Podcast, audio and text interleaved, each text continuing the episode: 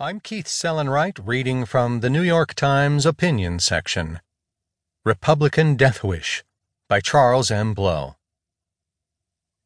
The obscene spectacle of House Republicans gathering last week in the Rose Garden to celebrate the House's passage of a bill that would likely strip insurance coverage from tens of millions of Americans while simultaneously serving as a massive tax break for the wealthy had the callous feel of the well-heeled dancing on the poor's